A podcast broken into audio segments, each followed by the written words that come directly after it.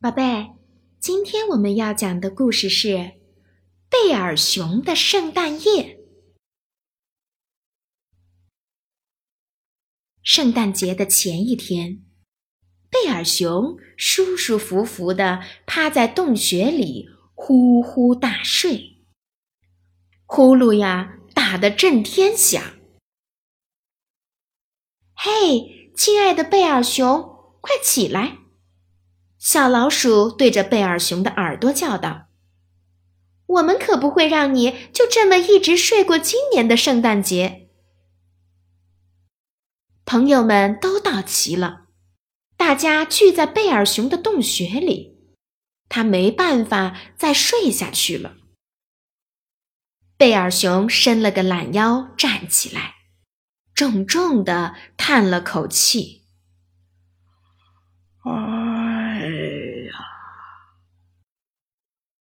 我倒是很想尝试一下，希望可以撑到圣诞节吧。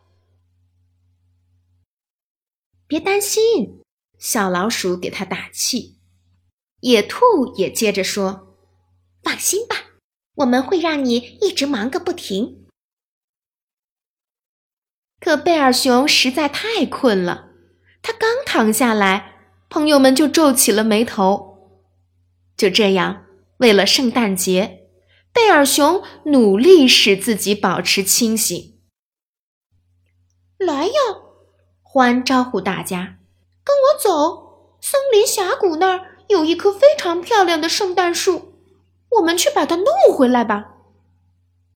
大家穿过森林，沿着小路，来到了松林峡谷，找到了那棵圣诞树。他们齐心协力地把它搬到了贝尔熊的背上。雪下得很大，贝尔熊驮着圣诞树，迈着沉重的步子，顶着风雪，和朋友们一起向家的方向走去。他想，为了圣诞节，一定不能睡觉。回到洞里，獾给大家泡了一壶热气腾腾的薄荷茶，鼹鼠抱了很多爆米花，准备把它们串起来挂在圣诞树上。乌鸦和鹪鹩正合力烤一个香喷喷的蜂蜜蛋糕。大家都想尽办法让贝尔熊忙碌起来，没有时间打瞌睡。可是干着活，困极了的贝尔熊慢慢地放松了肩膀，眼皮儿也快抬不起来了。不过他还在坚持，一定不能睡。温暖的火光中，大家把长筒袜挂在洞口，然后唱起了圣诞歌。哦，神圣的夜。 Caroling, caroling through the storm, Christmas bells are ringing. Caroling, caroling up and down, Christmas bells are ringing. 他们依偎在一起，唱着歌，等待圣诞节的到来。但是渐渐的，歌声越来越弱，最后只剩下一个声音在独自哼唱。启明星在夜空中闪闪发光，而贝尔熊的好朋友们却都进入了梦乡。不过，我们可爱的贝尔熊依然精神抖擞。大家都睡着了，只剩下贝尔熊一个人乐呵呵地忙碌着。他亲手给朋友们制作礼物，给他们包上漂亮的彩纸，还烤了很多香甜的小点心。最后，他把做好的礼物堆在圣诞树下。